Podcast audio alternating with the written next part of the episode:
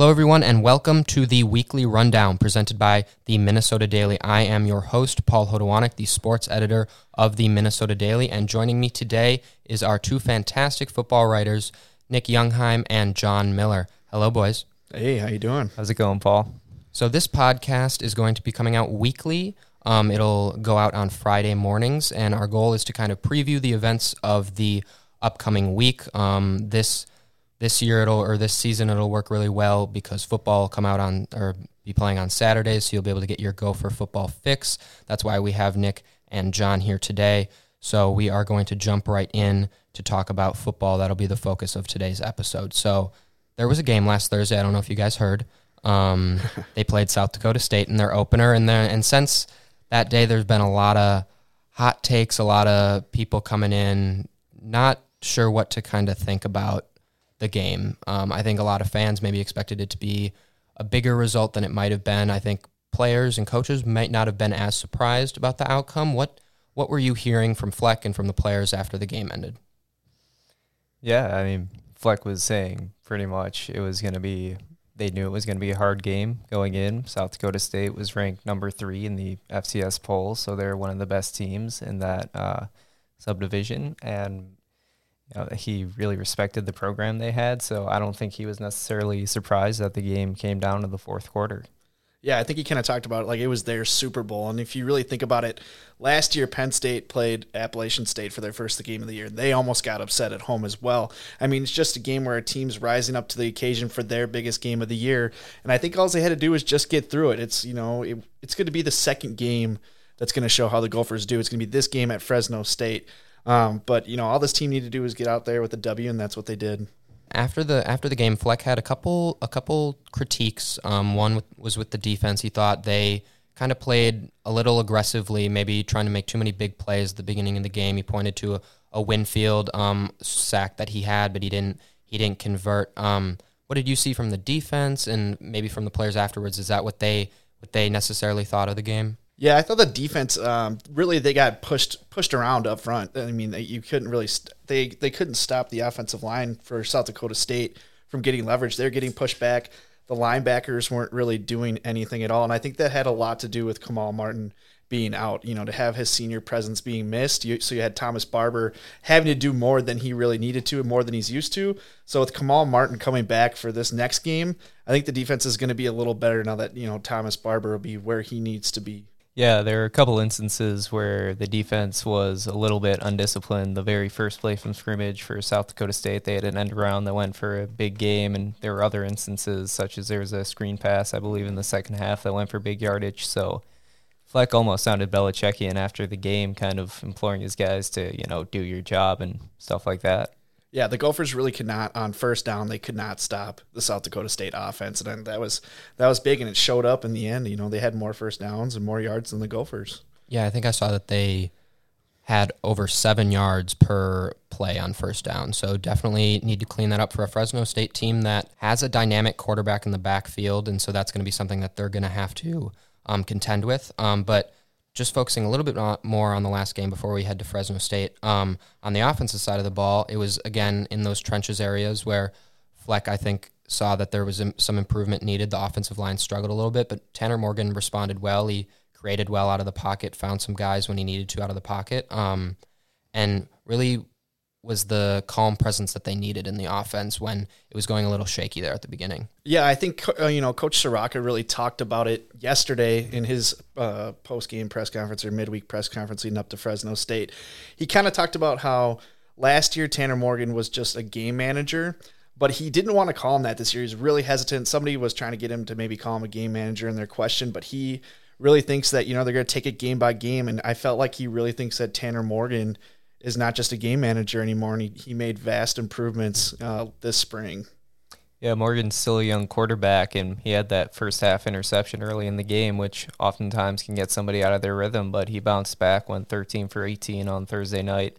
So he showed good poise even when he had to run for his life a few times when the pocket collapsed and he had to make plays on the run. So overall, a good performance by Morgan. I think something to build off moving forward. Yeah, especially if he can be a little threat with his legs. That was something Zach Annexstad really couldn't do last year. So if Morgan can, you know, be a threat with his legs, keeps the defenses just a little more offensive, or it keeps the defenses uh, just a little more honest and allows you to do a little more with your offense. And it definitely helps when you have some weapons like Rashad Bateman, Tyler Johnson. John, you wrote about Rashad this week. Um, you can go check that article out on mndaily.com. But um, five catches, 132 yards, the highlight touchdown grab.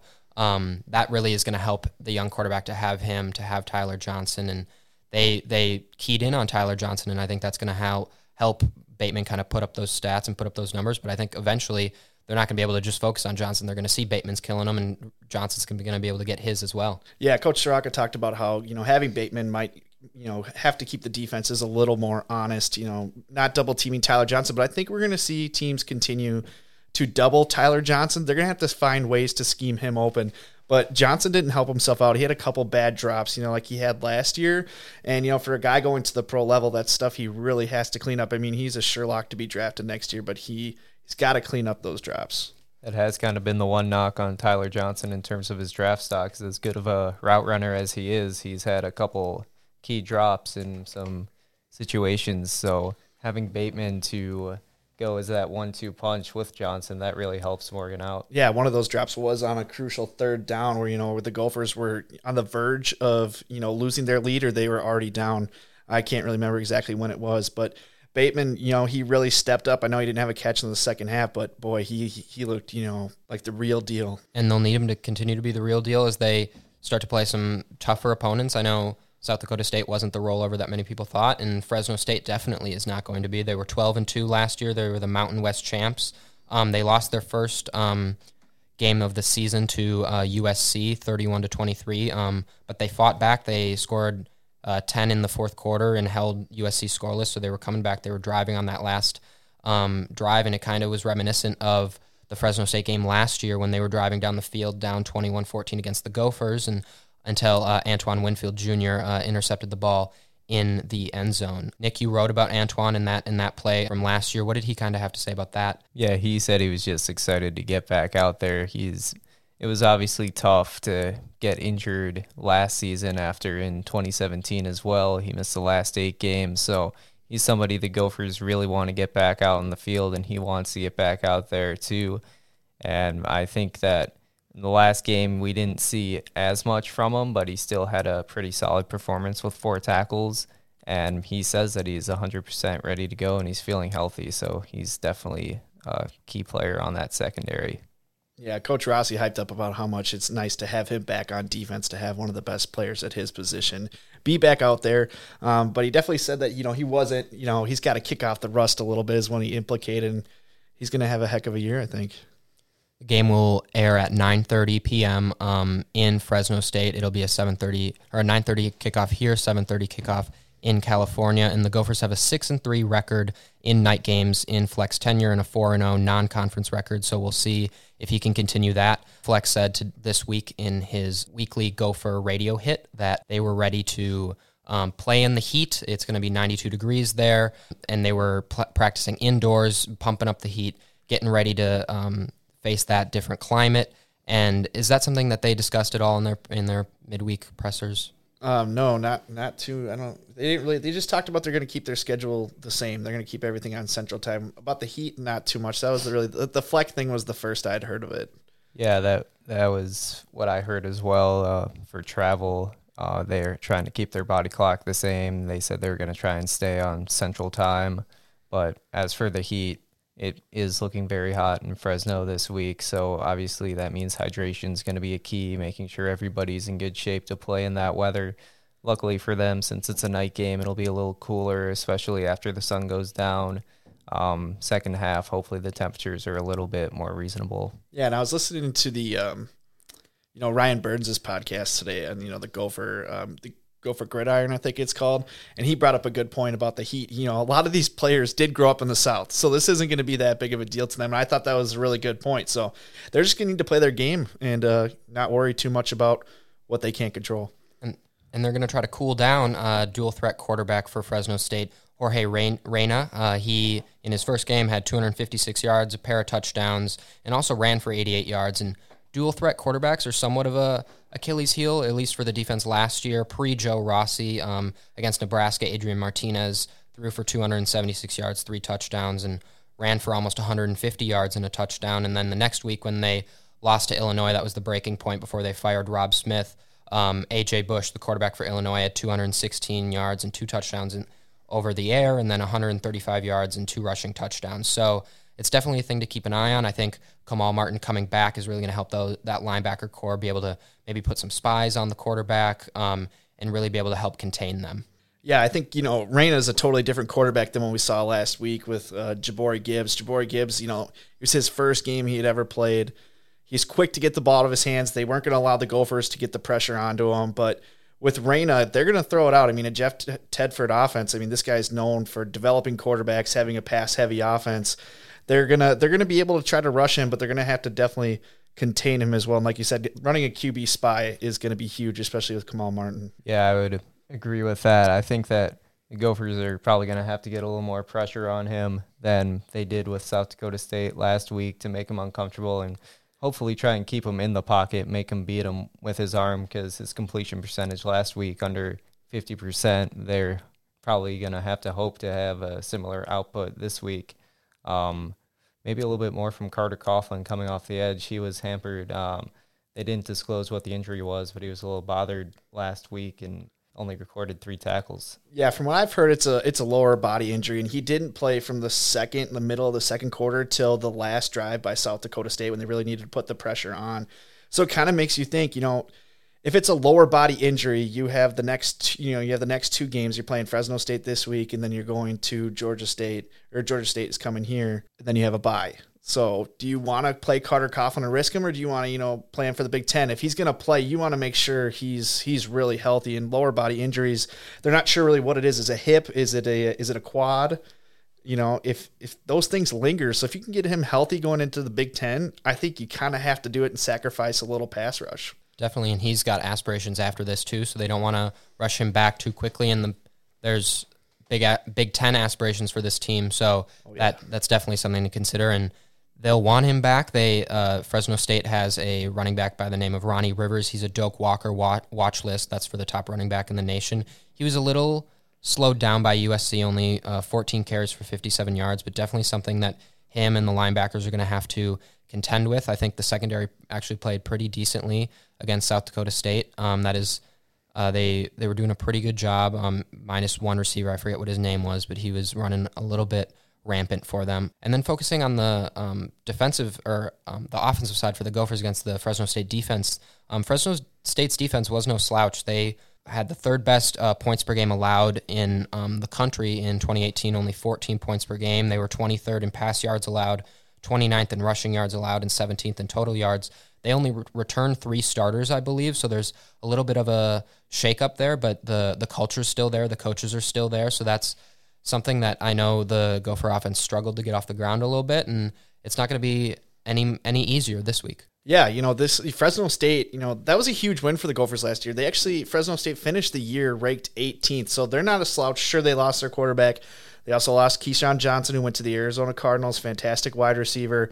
Um, they're they're going to have to you know play really well. I mean, Fresno State. You know, like I said, Jeff Tedford, Tedford you know, he's a he's one of the best coaches in the country, regardless if he's at Fresno State or not.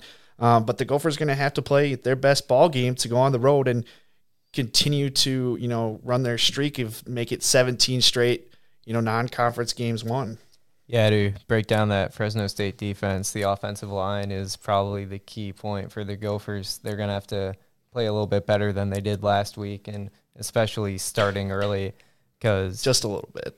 Yeah, looking at the running game last week, it took them a while to establish it. Heading into the fourth quarter, Minnesota still had under three yards of carry, and then finally, after that fumble, they were able to get going a little bit. So I think they're going to have to have Rodney Smith and Mo Ibrahim get going earlier this week. Yeah, going into that final drive, they had 37 carries for 100 yards, and in a Gopher led offense against an FCS team that is not that great. And what they talked about is, I mean, Curtis Dunlap had a really tough game. Daniel Falele had a really uh, tough game. But one thing Kirk Ciarrocca also said was that this is really the first time those guys saw contact, especially like Rodney Smith. So he said it was no surprise that as the game got going, they got more used to the hits and then they got the run game going. So that's what you'd like to see as they get used to the hits. Can they be even better as they go along?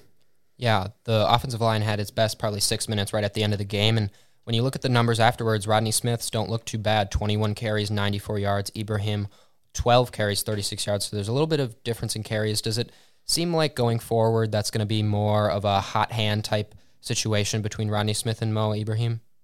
Yeah, it's definitely possible. And even looking more at that running back depth chart, they've got a lot of more guys that they could work in. Bryce Williams didn't play at all in that first game, and then Shannon Brooks is still coming back for his injury. So there are a lot of options for Fleck and Ciarrocca with that offense as to who they can hand the ball off to. So that is a luxury in a sense that they can choose from four established backs already. And if one of them's having a hot game, that they could certainly ride with whoever that is. Yeah, I mean, we know these guys can play in the Big Ten. They're going to get better as the season rolls along. But like we talked about, the offensive line is going to have to get a push. Ciarrocca talked about in his press conference yesterday that they're really like an orchestra. If one if one part's not you know doing its job, it sounds like crap. And this is you know if somebody's not doing their job in the offensive line, they play like crap. So, well, if they can get that push and they can establish the run, um, especially what I've heard is the weather. It's not just the heat this week, but it's also there's supposed to be it's supposed to be pretty windy there, almost 20, 20 mile per hour winds. I think they might not be able to pass the ball as much. Yeah, and they'll definitely definitely have the opportunity. Um, USC had uh, five, almost five yards per carry um, on their rushes against Fresno State. So if the offensive offensive line can get a little bit more of a push, um, you'd you'd think that Rodney Smith and Mo Ibrahim can start to create some holes. And running game, all it, always on the road is important to kind of establish your time of possession, just establish yourself, help the defense out as well. So looking forward to the Fresno State game against a tough opponent. What are your what do you think the keys to win are? What have what have Fleck and the coordinators been highlighting as we head into the matchup? I think you know they're just going to have to you know play their game. They're going to have to establish the run and then really control the you know time of possession. That's what I think is going to be the deciding factor in this game. Although it was the opposite for South Dakota State, and they ended up getting the win. So, yeah, definitely, as you just said there, and as we touched on earlier, the offensive line having to work in tandem. They're going to have to do a better job of not only establishing the run, but on passing downs, picking up blitzes a little better, getting that extra edge rusher if they send them. They got to do a lot better against stunts than they did with South Dakota State because the Jackrabbits landed a few sacks and quite a few pressures on Morgan with that. So the offensive line working together as a unit is definitely going to be the key for the Gophers offense. And then defensively, like Coach Fleck was saying, just everybody trying to settle down, not do too much, and take care of their own assignments yeah, stunts absolutely killed them last week, and it was just something that I'm sure they. I didn't. Nobody asked that. I don't think in the in any of the pressers, but yeah, I'm sure they practiced that all week is preparing because I think you know Fresno State's going to watch that film and they're going to be you know running stunts and misdirection defensive lineman plays all the time. Well, Minnesota is a three point betting favorite right now um, as an underdog, um, or not a the Fresno State's a home underdog. Excuse me. Um, that's always a little bit troubling, especially when it's their first game um, at home. Forty thousand fans are going to be ready to cheer that team on, and obviously know their culture is strong, being the number eighteen ranked team. Um, they're returning a decent amount of guys on the offense. I know the quarterback just started their first game, but their skill position guys are there, and they're going to be ready to go in front of that crowd. Oh, definitely. I mean, it's it's it's always tough in college football to go and play on the road. But one thing Fleck did say was that you know these guys just got into their dorms. Now they're, you know, they're going to be staying somewhere else. It's really not that big of a difference. Um, but yeah, I mean, I don't think the time difference is going to be that different. I think they're just going to have to get off the plane and, you know, be ready to smack someone in the mouth. Yeah, and they have traveled before under Fleck. It was in his first season they played a game similar to this at Oregon State that they ended up winning pretty handily. A lot of different guys on this team, but that should give Gopher fans some confidence that the coaching staff knows how to handle a West Coast night game.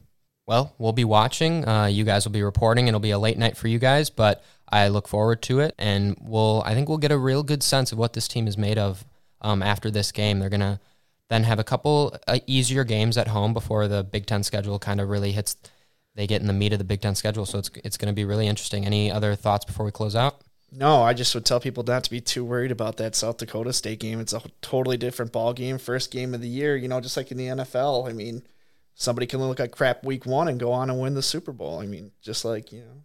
Exactly. This is, in my opinion, a perfect schedule for this Gophers team. They're playing two opponents that might not be known nationally as great programs, but within the college football ranks, they're definitely well respected and they've been very successful uh, programs within their respective conferences. So, great learning opportunity for the Gophers this uh, non-conference season. Yeah, and with Jeff, Jeff, Jeff Tedford, you know, it being a passing guy, the one thing that was good for the Gophers last week was the bet was the um, you know, was the cornerbacks and the safeties. They played fantastic. It's everybody else, so I think they'll be just fine.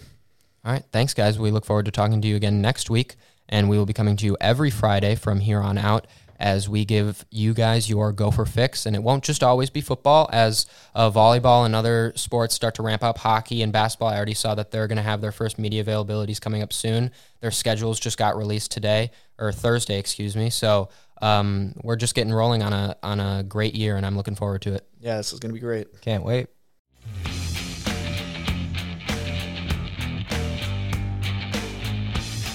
In other news, the Gopher volleyball team dropped their second consecutive match on Wednesday night to the number three ranked Texas Longhorns, three sets to zero. While the Gophers pushed the Longhorns past 25 in two of the three sets, they couldn't convert when it counted as they went 0 for 14 on set points. The lineup returns much of the same faces, with new UCLA transfer Kylie Miller filling in for departed senior Samantha Seliger Swenson. While the last two games have been a struggle, the season is young and the Gophers still find themselves ranked in the top 10. The team will hope to right the ship against another top 10 team when they take on the number 7 ranked Florida Gators at Maturi Pavilion on Saturday at 7 p.m. The Gopher women's soccer team has also had a rough start to their season as they are still looking for their first win. They currently stand at 0 2 and 2. The 2018 Big Ten champs welcomed 10 freshmen and three, t- three transfers to the squad and are still learning to play together. The cross country teams begin their season on Friday for the Oz Memorial, which is hosted at Les Bolstad Golf Course on the St. Paul campus. And while the cross country team takes over the Go- Gopher Golf stomping grounds, the golf teams will be starting competition as well. The women will spend Monday and Tuesday at Prestwick Golf Club for the, their first tournament of their season, and the men will tee it up on Sunday at Windsong Golf Course in Independence, Minnesota for the Gopher Invitational. We'll be back next week to give you the weekly rundown on all things Gopher Sports. Don't forget to share, subscribe, and review. We'll see everyone next week.